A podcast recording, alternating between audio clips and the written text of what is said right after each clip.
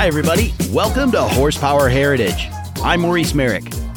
And greetings to all of you listening from places like Baltimore, Maryland, Hialeah, Florida, Santa Barbara, California, Abidjan, Ivory Coast, West Africa, Christchurch, New Zealand, and the holy city of Jerusalem. So, if you're new to the show, I want to say welcome, and I want you to know that I do my best to make every episode evergreen, meaning you can listen to just about anything from the back catalog and it'll still be fresh. It's not dated. And there's lots of great interviews and stories to choose from. So, browse around, and I know you'll enjoy it. And if you are new, click that follow button so you don't miss any upcoming episodes. And if you like what you hear, tap that five star rating, leave me a review. That really does help bring new listeners to the show and grow the audience and I appreciate it. And this time around, we're talking about auto restoration. And if you've ever done any work on your own car, whether it's a classic or something fairly new, even if you're doing a brake job, you know it can be challenging to get it just right. and I never get it right the first time. But anyway, it's also really rewarding to do your own work, but it makes you appreciate the professionals out there. So, restoration topics are something you'll be hearing more of in the future. And today's show is all about interior restoration specifically. And my guests are two of the best guys in the business anywhere in the world. Rob O'Rourke is the founder and master coach trimmer at O'Rourke Coach Trimmers in West Sussex, England.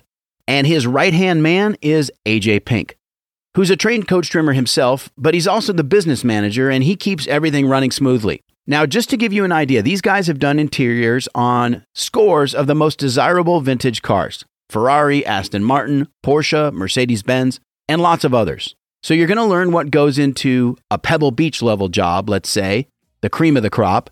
And we also talked about some of the tricks of the trade and a few of their more challenging projects over the years. So it's a fun conversation, and that's coming up right after this.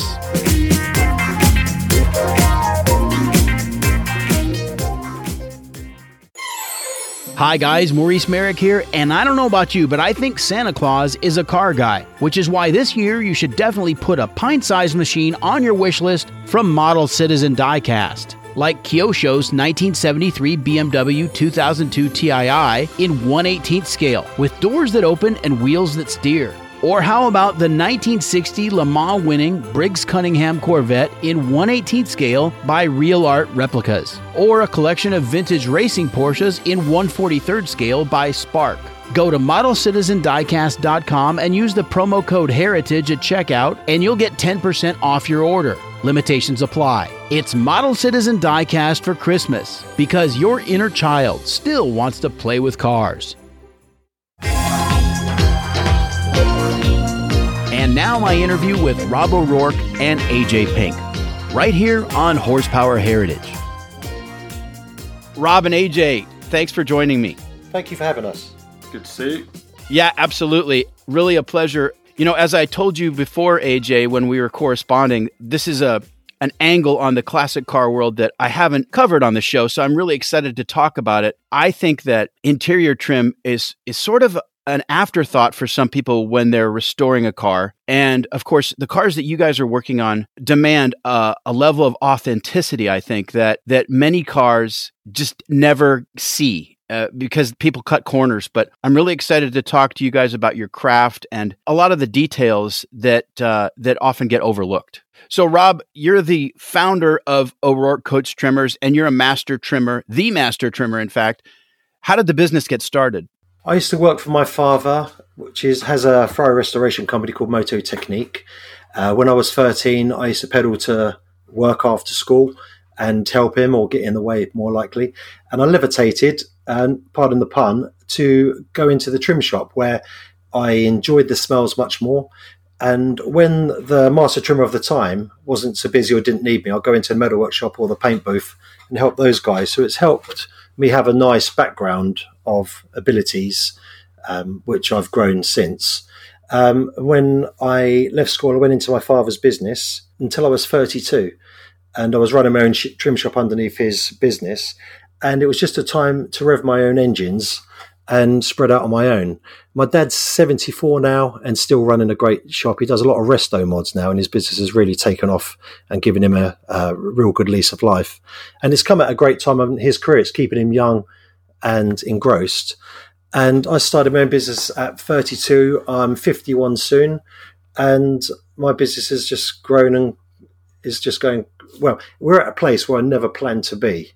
I'd never planned to be the, the leader of what, what we do. It was never even um, you couldn't even imagine getting there in the old days. There was never the exposure that Instagram gives you. There was one Ferrari owners club meeting, and um, we're a different place now. So I started my own business in West Sussex in England, and um, found AJ in uh, on my trip to work.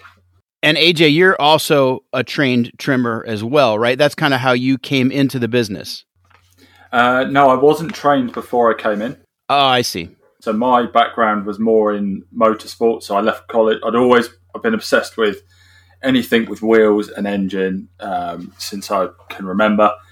I grew up near quite a popular car dealership in the UK, um, and I used to walk past every morning on my way to nursery school, and just yeah, from an early age, have been sort of uh, obsessed with automobiles. And went to college, studied motorsport engineering. Um, I then went on and I worked for a few privateer race teams, d- doing a bit of spannering, but it was only ever a small sort of race weekends. And I was working a few other jobs in between to try and sort of earn money and, and keep myself busy. In one of the jobs, there was a convenience store. And uh, yeah, one morning Rob came in to buy his milk and lunch on his way to work. And he said, Do any of your friends want a job working with classic cars? And I just sort of went, Yeah, me. Um, invited me over to the shop. I had no idea what he did because he had just said, I work with classic cars. Well, it said coach trimming on the van. It did, but I didn't really know what coach If trimming it was was. trimming if I'm honest. coaches. Rob just need Rob just needed a body, right? he just needed a warm body. Exactly. Uh, so anyway, I walked into his workshop and there's a Ferrari 275 DB6 Volante and a, a 1930s Rolls Royce Not spider. and a row of sewing machines, and I still hadn't quite clicked. Anyway, he started explaining what he did. I'll be honest, I was a bit unsure about sewing and and trimming and, and all of that coming from wanting to be in motorsports. And anyway, Rob said, you know, come and have a go, uh, which I did. And well, here we are, 13 and a bit years later, um, still loving it. And yeah, I've learned a lot. And between us, we've helped, or I've helped Rob grow his business from what was a small thousand square foot uh, sort of shed on a farm in West Sussex to now we're at a 6,000 square foot facility that we had custom built for ourselves. Um, yeah, Wow. So uh, a visit to the corner shop, and 13 years later, here you are, one of the premier trimmers in the world. I do believe life is kind of set for you. You know, you you make the endeavours in life, you try hard, you be as good as you can, and doors open. We're definitely on a path. yeah, I just saw an open door and walked through. Yeah, good for you. You hit the jackpot. In my opinion, he did. Yeah. Rob, you mentioned Ferrari. You guys have kind of specialized in Ferrari, right? Or at least you've gotten a reputation for really knowing those cars and and and how to trim them. Yeah, um, I think what's helped me is working for my father. When I left his business to start my own, I'd, I'd already done many 250 short wheelbases, 275 Ferraris, Dinos. That was my kind of standard fare at his place. And so when I springboarded off on my own uh, ventures, I'd already done, I'd already had a back, good back catalogue. So that was a massive help. Um, and we've done so many Ferraris since. I wouldn't say we're a Ferrari specialist, but we do attract that upper end work. Um, and I, I, I kind of feel that when somebody's had a car restored, been very patient, spent a lot of money, they generally talk about the good aspects of the restoration, and they also like to embellish on the poor parts of the service. And luckily for us, we always give our customers a good ride, and um, I think that does a lot of our talking when they're at social scenes and they're talking around a table. Our name comes up, um, uh, and and it's it's been a good tool in our um, tool chest of you know attracting the customers, having the right cars out there, um, and we're we're quite a one stop shop in terms of we do welding, fabrication, mold making, foams, rubbers. So if a car comes here, we don't stop trimming because a panel is missing, a seat frame needs replaced, um, uh, foam moldings dilapidated, we can do it all in house. So it gives us unique skills. Yeah, that's really good because I imagine that um, there is a great deal of sort of fabrication involved no matter what because it's not as if you're going to order some of these parts online right i mean that's just not that's not a thing well downstairs we've got a few things. So we've got a lancia aurelia we're doing. That's come to us with no interior. So we're making the seat frames door panels all the cant rails that go up into the roof from some visors. And then we'll, we'll have um, a, a, very special car we've got downstairs, which the customer is looking after the interior. So the seats come out, the center console, and we'll real manufacture all of that, so he can keep his original stuff up on the shelf, which ultimately, I guess, aids um, the car's price. You know, later down the line, doing the right thing so it's usable now. Uh, we tend to get into quite a bit of that. We just can't talk about it. I didn't. yeah, so the the the owner wants to use the car and enjoy the car, but he doesn't want to, the original interior to um, degrade. Perish, further perish. Yeah, uh, cottons get worn, uh, frayed, and you know, and split, and um, and also the webbing gives way, you know, loses support under the seat. So it's a good idea to um, either take them out, making make new seats. Really. So I would love to hear about some of the tricks of the trade. You know, um, because I think it's I think coach trimming is a, a, little bit of a dark art for a lot of us. You know, it's just not something that most people are willing to tackle if they're doing a restoration themselves. You know, and of course there's a lot of commercial upholstery available for for mass production cars, but you guys of course do a lot of low production um, and rare cars. So let's talk about some of the tricks of the trade. I mean, how do you approach let let's say I bring you a car that's quite dilapidated inside. How do you tackle that in general? If it's an original car, that's fantastic because we'll document it, how it was fit, how it was screwed together, the materials used.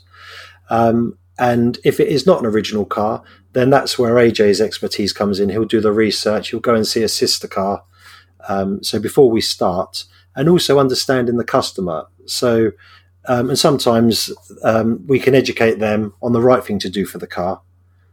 Um, so it starts with stripping down of the car, preparation, patting it up. There's an awful lot of time spent in um, refitting the car with the clean, dry panels. So then we can uh, get nice gaps between the doors closing and, and not catching. And it's a very fine line between what was acceptable then to what is now. So people like symmetry, um, screw holes to be in the same place on cant rails. In the old days, they often um, were not. And there was a rudeness to the old trim. You can make things a lot easier now and a lot better, but you can also lose the character of a car. So by using modern materials, there's some great materials there. One is a hard foam called neoprene, which is great to shape and use on door panels, but it gives a very flat, straight look. And when we're curving, a lot of these old Ferraris, mainly a lot of Italian trim, has a lot of stretch in the material and a lot of shrinkage. So um, we're, we're putting that back into cars where I've seen people make cars look too good and then they lose the heart and soul by using the wrong levers that are too matte, um, don't have the right gloss level, and also too flat. So we keep a lot of character in our cars, but then we have to let our customers know what we're doing. If they want them as bad as they were, we can do that. Um, but generally, we're trying to make things better and and tick both boxes. Um, tricks of the trade in my last few years, glues have got so much better. So in the old days, if we laid something down on a glued surface, you couldn't re-pull it up and lay the stitch line down and get it more straighter. Or um, so the glues are better now. You can lay something down and move it around, and it's not pickling up underneath you. Scissors, as silly as it sounds, I used to use massive shears, which were like two-handed gilbows, and now we use Japanese scissors. The blades are so sharp um, they've just re- they've really aided my uh, trim. What would you say? I think tricks of the trade is probably best answered by Rob because although I've trained in trimming and I spent six or seven years doing it, I'm now sort of a few years out of doing it every day. Um, but I could certainly further some of the points that Rob's made about where we maybe differ ourselves from um, a normal interior trim shop. We definitely, I sort of say we're more of an interior restoration company rather than just retrim. And there's a big difference there. It's a very subtle change in the wording, but it's a, a huge difference in the sort of application of what we're doing. You know, a, a retrim is you take your car in, the trimmer takes the old covers off, they copy them, they put them back on. Any poor fitment, um, gaps, that kind of thing is sort of replicated, but just with new material. Whereas we're working hard to try and eradicate the the poor fitment and make things better than they ever were, but without, as Rob said, losing that character that the cars had. Yeah, we don't make to the previous pattern. We'll, we'll make bespoke to the seat. So it is a very tailored fit. Yeah. Yeah, because originally these cars were all hand trimmed. It wasn't sort of a mass production assembly line approach to it, right? So you want to preserve a little bit of imperfection, right? So that when you look at the the trim work, it's sort of got evidence of human hands on it, right? Totally. Yeah, there's definitely a look to a handmade interior. In fact, a great example um, of a project that we've done last year, we were involved in a full retrim of a Ferrari F12. So, a 2013 car, full retrim, and that car, when it was new, was a very like productionized trim job. It was all everything had been laser cut, machine sewn. It was kind of it was an assembly interior rather than a handcrafted thing, and the owner wanted to have that kind of bespoke, handmade feel to his Ferrari interior because he felt the interior in it, although it was beautiful and it was lovely and the materials were nice and the design was stunning. He just said it felt like it could have been from any manufacturer, um, whether it be Mercedes or Aston Martin. He just said that it didn't have that kind of traditional handmade feel that he associated with owning something like a Ferrari. Um, and you look at that interior now, and you know it's it's incredible how good everything is, but you can see the fact it was done by hand. There are small imperfections here and there. The stitch lines, although they're straight when they've been laid down, they might not be, you know, laser straight like the production pieces are. Um, and I mean, you'd only really spot these things when you get up close and personal and you're touching and feeling it. But the difference uh, as an overall, when you get into it, it now feels like a lovely sort of handmade car but it's 2013. You know, oftentimes when a car is being restored, you find artifacts in the car that you yeah. know maybe disappeared decades ago under a seat or under a dashboard or what have you. Have you guys ever found anything particularly interesting? Mainly diamonds. yeah. Um, well, we've retrimmed uh, a few of the same cars we've done. I've done um, a Porsche, very very rare Porsche, a couple of times. I've done the same Ferrari short wheelbase three times. What else? There's been a few 275s, 250s. Most trimmers right on the back of door panels, how the customer was, um, and what was taking place on that day. So uh, we see a lot of that, especially with my own work. Um, but no, sadly, you know, foreign money, not enough to run away. Um, um, one find we had last year, talking about the uh, the Porsche Rob's referring to as a 356 American Roadster.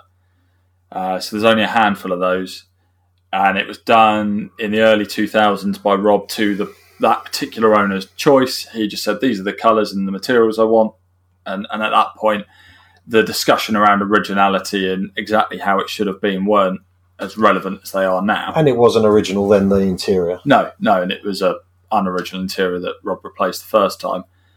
That owner decided it was time to move the car on, was putting it up for sale, and the, the guys that were selling the car on his behalf said this really needs to be back to original. It's such a significant car, and you know the way the market is now, and, and the demand for originality and how things should be. So the car came back to us we started putting it back to original. And in the seat, we found uh, some New York Times from 1954 that had been rolled up and stuffed in between the springs, probably to maybe quieten them down if they'd been a bit noisy or making some some squeaks or something. So we do find odd bits of. And we found the original green carpet under the seats. Yeah, yeah. Aside from artifacts, we'll quite often find original bits of material. So um, that that's lovely to help our archive. Any anything original we find, you know, even hidden under the underlay where people are cutting corners, or even under seat covers, people trim over the old covers to save time. Uh, that's a great find for us. That's more valuable to me than diamonds. You know what I would compare that to, Rob, is when you're trying to figure out what the original paint looked like on a car and you have to find a panel that's not been exposed to the sunlight. Absolutely. And also, a lot of these um, paint codes, or you know, the books of the paint, uh, the paint chips, the paint chips in the old days, and levers, if they haven't been stored correctly, they'll show off a different color. If they've been in the sunlight all their lives, or um, looked after in someone's drawer, so yeah, so you can't beat finding the real materials. Guys, is there a big difference when you go from country to country in terms of how they the t- the materials they use and and how they put uh, interior trim together. Like, for example, uh, a Mercedes Benz versus a Ferrari or a Jaguar. Um, I feel there is on English trim where you've got some difficulties uh, of uh, materials going around a dashboard. English in the old days would generally put a stitch line right on the front of a dash pad so it would aid, you can cut two shapes, stitch them together, and it will help the material. The Italians would have heat and shrunk. Uh, heated up helps shrink the leather, um, heating up vinyl helps stretch it. So you can play that over some lovely curves. Uh, German manufacturing was quite, they, they kind of understood the way to make money is to have mass production. Uh, so the seat covers would have been made and they're just fitted. So you'll see a lot on German uh, bases of seats. They would have like little metal nails sticking out. You'll wrap your material around and then fold the metal tabs over. You don't see that so much on Italian interiors. They're very much they were still sewing pleats down and and then gluing around the leather. So the Italians, I felt, were much more uh, hands on. It was a traditional interior much more skill led. The Germans could just put covers on uh, the same both times. Uh, I don't know if this will translate well on radio, on, on a, your podcast, sorry, but the Italians drop the piping a lot on seats, so you've got a, uh, a nice curve on the side of a cushion, and they drop a pipe in. I'm going off script now, but the Germans will have that easier, so you don't have the skill so much to pull those bits around. Yeah, so the Italians, their approach was a lot more labor intensive, um, but it, it resulted in a more handcrafted final product. I think it's the approach to manufacturing back then. We've come out of the war, and the Germans were doing a lot of repeat engineering. So if you took a any part of a three five six door off, you it would fit another three five six. If you did the same on a Dino, maybe, or, or from the two fifty model, you know, you'd be very, very lucky. Even door panels, you know, we cut them to the inside of the door rubber and they all have, have differences. And I'd love to have gone to a motor show if we went back into the old days of maybe the 20s or before to see like what Rolls Royce were doing on their door panels. They were doing beautiful wood marquetry, which would blow your mind. And you know the guys from Peugeot from France must have run across over there and just to look at the door panels on these old cars.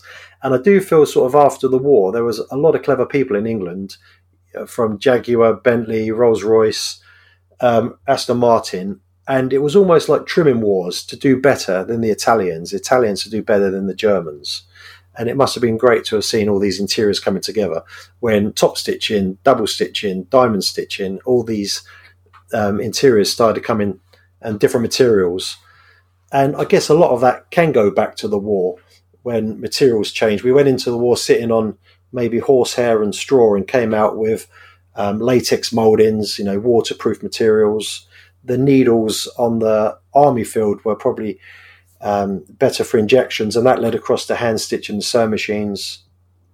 So uh, that really has pre-war to after-war. There's there was a big change in manufacturing to how it was man-led to machine. Rob, you mentioned wood in interiors and so that that means that you guys also have to be woodworkers as well as for example, a lot of English cars, Rolls Royce in particular, there's a lot of burl inside, right? Is that hard to to source and match and make look authentic?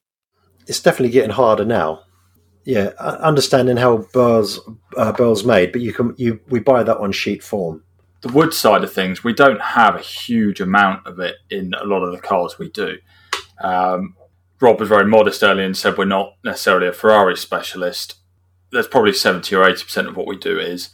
And in a lot of the Ferraris, wood wasn't used so much. There might have been a, a wooden fascia on a dash, but it wasn't like a lot of, say, the British cars where it was, you know, this exquisite sort of high end furniture feel to the wood. It was kind of just like a nice piece of veneer, nicely finished, fairly straightforward to, to sort of restore or reproduce if required. Um, but certainly, the other discussion around wood is the fabrication side. You know, uh, fabricating the the panels that are needed to then trim.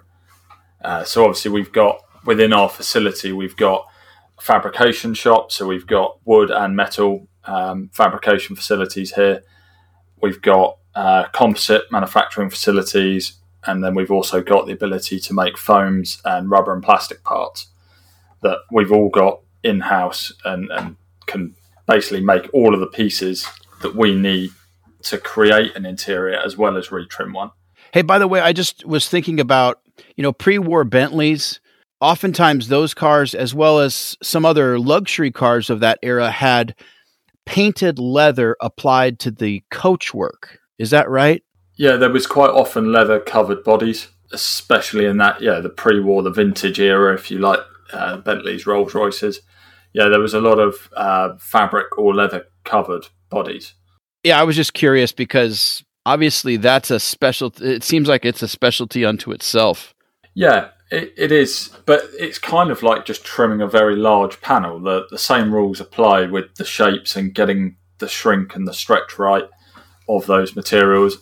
Being able to hide your joins, making sure you get your piece out um, large enough to get to the joins, and that's where you'll see the, the joining strips on the bodies to cover up any joints between the hides. We certainly wouldn't shy away from that.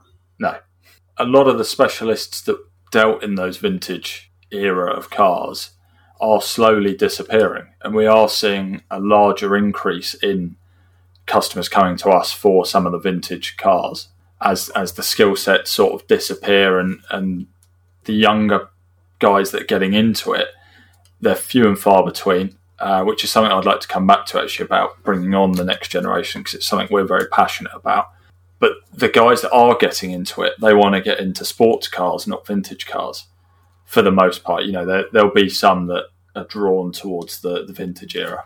So yeah, we are starting to see an increase in the demand for, from our customers on, on the vintage side of things. Guys, what is the most challenging interior you've ever had to retrim? I can easily answer that. It's my own car. I've just um, restored a Volkswagen Type 34, but I've gone really off piste with everything. I love a simple interior that, fits well, and um, this is not that. But you'll probably see that um, soon on the internet. Um, the most difficult interior. What would you say that was? Well, I can answer mine. Go on. I, I think the the most the biggest project for me that I was involved in, especially at a trim level, was we got involved in the restoration of the Dymaxion um, and the first sort of major recreation of um, Car 2 of the Dymaxions. And I'm not sure if you or your listeners are aware of that that car and, and its story, but it's certainly an interesting one to look up. Yeah, that's the uh, Buckminster Fuller rear rear engine front wheel drive, rear wheel steering. It's it's it's like an airplane without wings. Exactly. Yeah, look it up on YouTube. Dymaxion car. Fascinating car. Yeah, so we were involved in the recreation of Car Three.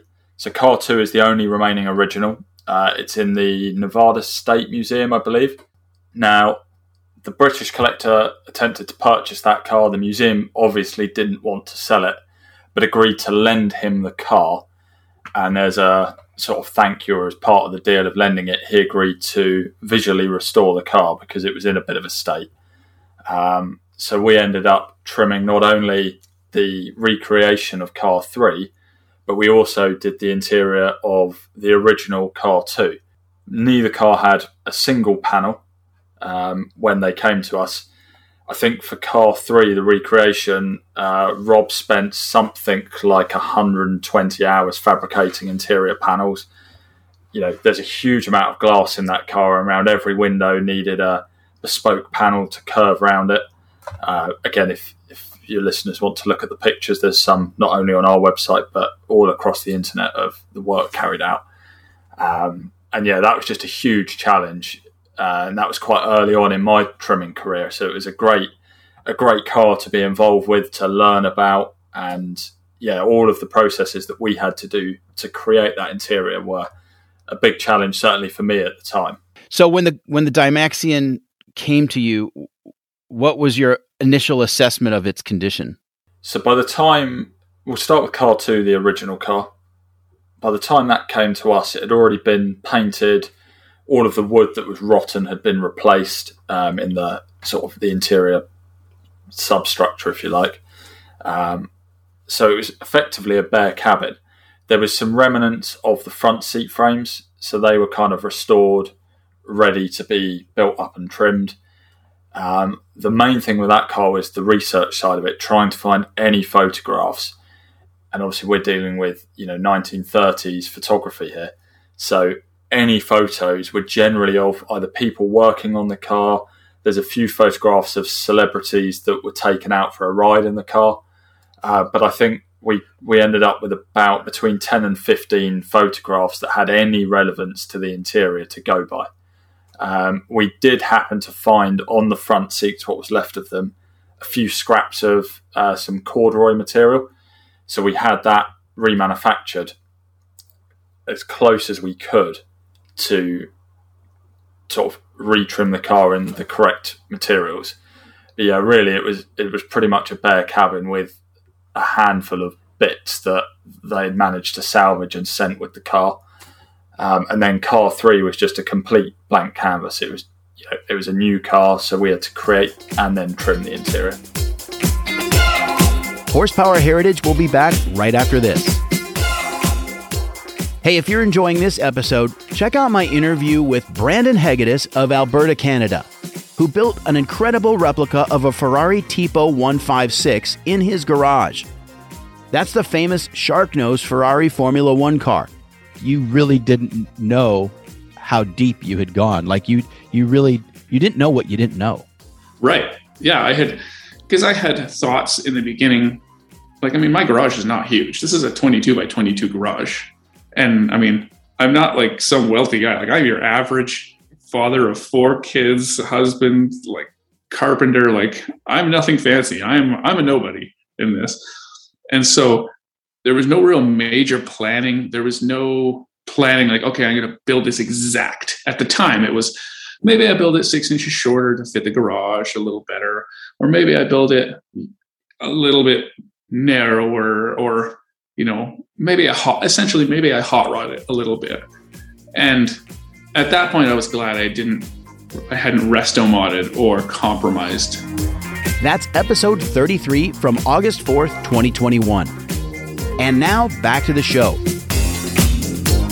Guys, I want to ask you about some very distinct specialty interiors that, um, you know, one of the things that I find interesting about uh, the older competition Ferraris is that they had blue upholstery.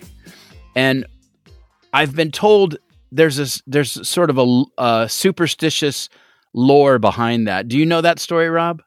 I've I've heard it was made out of mechanics overalls. Is that what you're? Um, and I, I just can't believe overalls when they opened up, you know, and they've got legs on them that there was enough material to do that um, successfully. But what what have you heard? Well, what I heard was that they were preparing a car for a race and they were down to the wire and i think it was the night before and they had overlooked the fact that the the seat hadn't been trimmed yet so they didn't have any material available and they just improvised with a set of coveralls and they were blue and the car won the race. So that was that was then considered a good omen and from then on they used blue material on the seats in certain competition Ferraris. I hope to strip a seat off one day and I'll find the old um, ovals underneath there, but as of yet, that hasn't happened. But uh, I'd like to believe that was true, and I'm sure there's a you know good tale in that. You know, it's interesting. We were talking earlier about the differences between uh, cars of different nationalities. The German manufacturers, you know, square weave carpet, coco mats, uh, even like later on the MB Tex vinyl material that's really, really hard wearing stuff, really good stuff. Very Germanic. Yeah, and they had very high quality manufacturing, as you say. What about leather though? Because leather, I'm sure, varies. I know, you know, when you're selecting hides, it's a natural material, right? There's there's scarring and marks. How difficult is it to get the hides to match and and to look just right? So we work very closely with the Connolly family.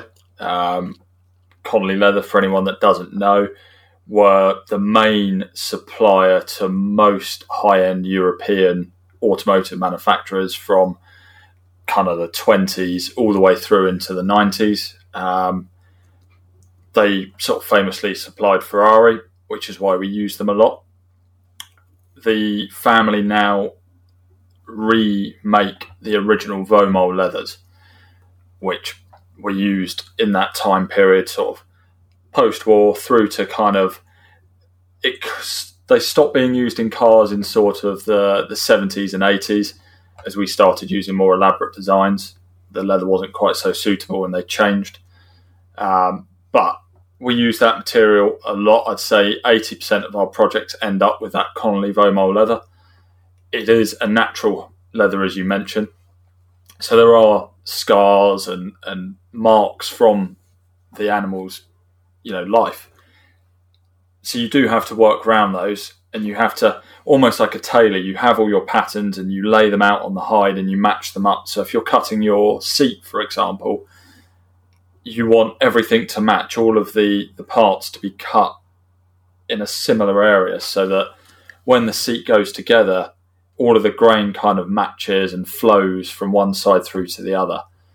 And then you've got something like a door panel where obviously you've got often quite a large expanse of plain leather and you need to find a nice piece there that you can cut that out of with any of these natural marks showing.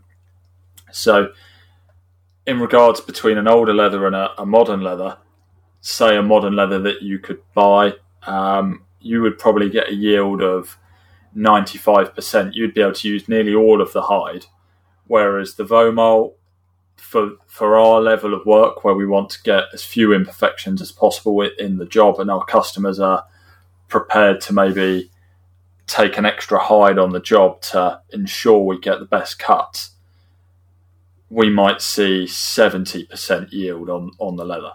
AJ, what term are you using for the Connolly leather? Vomold? Vaumol. V A U M O L. Is that like their trademark name for their particular hides or?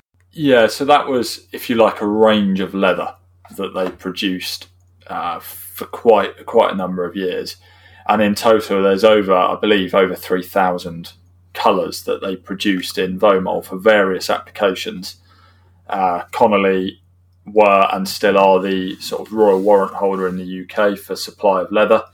So all of the royal palaces, uh, the House of Commons, the House of Lords, all of those kind of royal institutions in the UK, any leather will be Connolly, and most of it is Vaumol and then they've got their own specific colours. Bentley, Rolls Royce, they had their own choices of colours. Ferrari, you know, everyone had their Connolly Vaumols that they preferred to put into the cars. Um, it's also very customer led. Some customers, uh, we've we've done a beautiful two one two Ferrari, and the customer wanted it beaten up and looking like it had been pulled out of the fifties, and um, he wanted to use scarred leather, easily marked leather. So we use an aniline with lots of scars. We've recently done a 250 GTE, and the customer wanted no scars. So we ended up buying many more hides so we could get all of our cuts out um, and, and going that way. So, you know, it's customer led as well, what they want. I think there's nothing worse than seeing a scar right in front of the dash when you're driving. You know, so choosing the cuts and the whole hide is different. Under the belly of the cow. It's much more wrinkly, more hairy on the back. It makes it more stretchy, which is good for binnacles, gear knobs, backs of the seats. We'd use it. Places you don't see, we'd use it.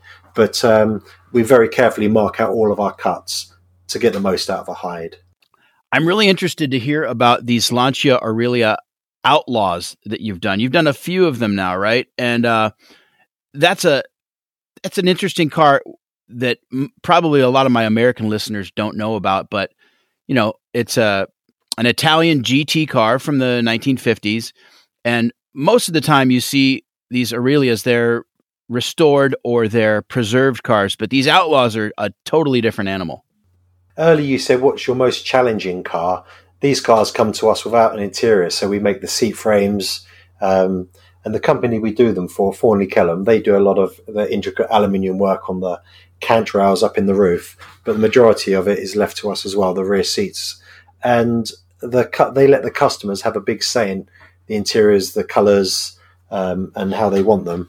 And um, so it's a real it's a real nice canvas to work to because we're satisfying the customer and um, the restorer. And it's not like when we restore a Ferrari and it's a um, a red car with a black interior. I've done so many of them. The Thornley Kelham cars are quite wacky colour schemes, and it makes our job interesting and, and a bit of fun. So there's that aspect of it. Yeah, and, and the cars are, as you say, they're you know they're quite special in the sense that what Thornley Kelham are doing is they're taking these standard Aurelias and, and the ones that they're using for these projects were cars that maybe were beyond the point of restoring to an original specification because the car didn't justify what was required. But because they cut so much of the original metal and things away to, to create the the car that they've built, it, you can justify using the, the chassis to end up as one of their their outlaws. And then when it comes to the interior side, it's it's a complete bespoke project, as Rob said. You know, the customer can, within reason, have whatever they like. Um, we've been involved in cars four, five, and six, and then we're going to be involved in cars seven, eight, and nine, which is their full run. So they're only building nine of these cars. Um, and yeah, so we've got we've got four left to do, including the one in the workshop now.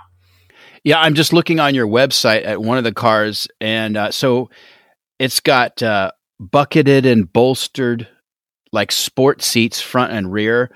Um, some qu- quilted inserts on the uh, door cards and on the seating surfaces, and yeah, just really, really lovely, but obviously bespoke. So that car that you're looking at or in fact most of them, the uh, the original Lancia Aurelia seat is a bench seat. So, you know, Thornley Kelham have upped the power. They've sorted the suspension. It's got big brakes, good tyres. You know, these are these are a good handling performance car. So a bench seat wasn't going to cut it. So they sort of came to us and said, "Well, what you guys make your own seat frames for a number of uh, 50s and 60s Italian cars." what have you got that would look good and work well in in these Aurelias? And we ended up on a, a modified version of a Ferrari 275 seat that they slightly customized our frames that we manufacture to fit within the roll cage and the cabin of, of the Aurelia. You know, I sat in an Aurelia a few years ago, and it, of course, had a bench seat. It was an original car, and it was incredibly uncomfortable. The seat isn't adjustable, so you know, I actually saved myself a lot of money. Now I don't have to. I know I'm not going to fit or be comfortable in one. uh, well, what you need to do is buy one and then install a set of uh, two seven five seats. That's right. Absolutely. Um, do you know where you can get some from? I do. I know a couple of guys. They might even give me a deal. I think they will. AJ, you've got to be part detective and part technician when you're researching these interiors and, and you, you want an authentic final product. So, you know, how do you go about doing that? Yeah, it's it's a huge part of my role. Um, and it's become more and more important as the years have gone on and the uh, the interest of the market is more towards originality and correctness. Um, something we've touched on through the interview is when we do find photographs, they're often in black and white Um, the amount of times I've been researching a car, and the only photographs I can find have got an interior with a passenger and a driver in it, and I can't see anything. Um, and if you can, it's all kind of blurry because it's either been shot through the window or the car's moving. It just wasn't something people seemed to take photographs of. And I'm sure after this, there'll be tons of people going, "Oh, I've got loads of photos from motor Send them over and, and what have you." But uh, yeah, trying to find them on the internet and in the books is quite difficult. So over the years, we've built up a library of uh, sort of automotive research books. If we see something that's being written by a mark expert on a particular model that's relevant to what we do, we'll always sort of try and get hold of a copy. Um, we've also got this amazing archive of original trim that Rob has been able to keep through his career. In the early days, especially in the sort of 90s and early 2000s, there was a lot of original cars still that came in for a retrim because they were tired. Not necessarily as part of a restoration, they might have had paint and a trim and a good service. Um, and it was more of like a sort of overhaul rather than a restoration. But uh, we'd get to, or Rob would get to the end of the job, and we've got this pile of original leather and vinyl and carpets and bits and pieces. And you'd say to the owner, what, what would you like us to do with the old stuff? and they just went, "What do I want that for?" You know, I've got my new interior, throw it in the bin. And unfortunately for us now, Rob had the foresight to go, actually, this could be quite useful one day. And he just kept all these boxes. And at our old workshop, we had this tiny little store loft that was about three foot high, and you kind of had to crawl around up there. And it was just full of cardboard boxes, full of interiors with just, you know, Ferrari 250 short wheelbase with the name of the owner or the chassis number. Um, written on them. And now we've got this room that we've dedicated as an archive, and we've got everything is split up into models. It's all labeled up, and we've got all these pieces from a number of cars of original door panels. We've got full carpet sets, seat covers, and it, it's become this invaluable resource for us that we can go back and we can look at what material was used, where a screw went, and we've had customers, especially with some of the early Ferraris. You know, Ferrari was selling road cars to go racing. Um, it was all about how much money can we get out of selling road cars to fund racing. That was all Enzo was interested in was winning races. So some of the early cars, there was a lot of vinyl involved with a bit of leather. And we've had customers go, well, no, it's a Ferrari. It's a, you know, they're the best of the best. Of course, it would have had all leather we can just walk them into the archive, pull out a box of the model we're discussing, and just show them the evidence that if they had a good match on the colour for vinyl to leather, they would have used quite a large amount of vinyl in the interiors. And at the very least, it would have been things like all of the pipings, the bindings, because pipings and bindings are, you can lose half a hide of leather in a car just to piping and binding because you need to cut these big long strips out. So it's just this incredible asset that we have and we continue to grow. Uh, often now, if we do happen to get an original interior, the owners now want to keep the interior with the car, which is the right thing to do, and we understand it. But again, not all of them want to do that. Um, we even recently had a, a customer that in the early 2000s, Rob trimmed a 254 he wanted to keep the original interior. Uh, a few years back, he phoned us up and said, I've sold the car. The new owner didn't want the old interior. Would you like it? So, of course, we gladly accepted. Uh, took him out for a nice lunch as thank you because he wouldn't accept any form of payment. And yeah, so we've added another.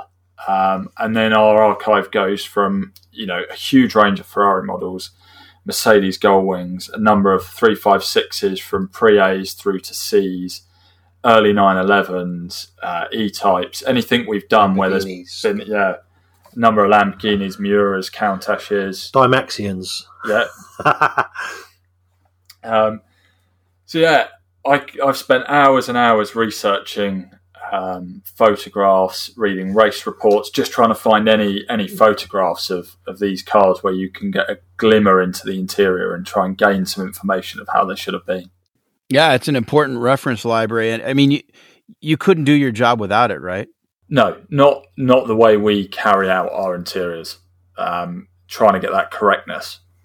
By the way, there's another project that you guys did, which is really fun and it's unique. And I'm talking about the Fiat Panda 4x4. I knew you just looked like you were going to say that. so this is this is kind of like a uh, a marketing thing for Turnbull and Asser, right? Which are uh, sort of a legendary men's tailor in uh, in London. Yeah, correct.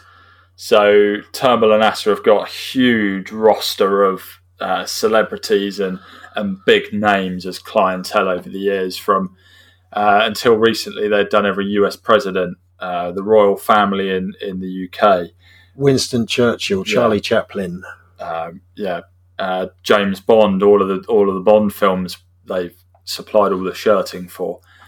And uh, one of our good customers is on the board there at, at Turnbull and Asser, and he kind of wanted to do a bit of a fun marketing project and bought this this Panda four x four and uh, said, "Look, can you guys take it on?" And we thought, yeah, bit of fun. So Carl turned up, and then he he sent his favourite fab or cloths from the Turnbull and Asser range of their own uh, cloths that they manufacture or have manufactured um, down, and pretty much just said, "Do what you think looks good." And um, there's photographs and a bit of video on on the website or on our YouTube channel for for the listeners to go and have a look at. But yeah, that was a really fun project. Yeah, it's pretty neat. I mean, there are patterns in the interior that you you normally wouldn't see next to one another, but um, it's a great demonstration of sort of the Turnbull and Asser range, and it's a fun car. You know, the Panda is so lovable. It's a uh, it's a bit of a, like an Italian Volkswagen in a sense too, and uh, it's it's become a modern classic in recent years. So very cool. Yeah, and I believe the car's actually headed out to to LA. So, you know, some of your US based listeners may even see it driving around. So, if they spot a uh, Ferrari Pozzi Blue Fiat Panda 4x4, uh, it's probably that one. I'm going to keep my eye out. Guys, I know that it's not just a business. You've got a passion for this and and you're concerned about passing it on to the next generation, right? So, I know that's a, a, an important thing and I think we should touch on that. Yeah, I mean, just yesterday, I spent the day up at. There's a site in the UK called Bicester Heritage, which is an old RAF base that's been converted into a a location for classic automotive culture to be preserved, if you like. Um, and on that site, there is a company that set up uh, what's called the Heritage Skills Academy, and they've got two different courses a mechanical based one and a relatively new and suddenly quite relevant to our business. Uh, it's co- called Coach Work and Trim or Coach Building and Trim.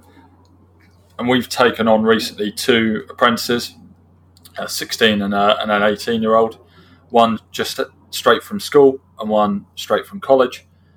And they're both going to go on to this course to learn kind of on the course, they're more going to learn about the the fabrication side of what we do and the maybe less of the trim, which they can learn from us.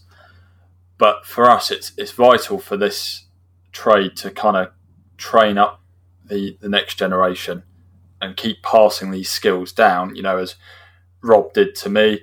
Um, and then we've also got another really nice story. One of our guys, Lorenzo, his father was the tr- the master trimmer at Motor Technique when Rob was there as a, a young lad. So Rob learnt his early skills from Lorenzo's father, and now Rob's passing those skills back into, you know, the family there, and, and his son's now learning from us. Yeah, that's terrific. And there are programs like that here in the United States as well.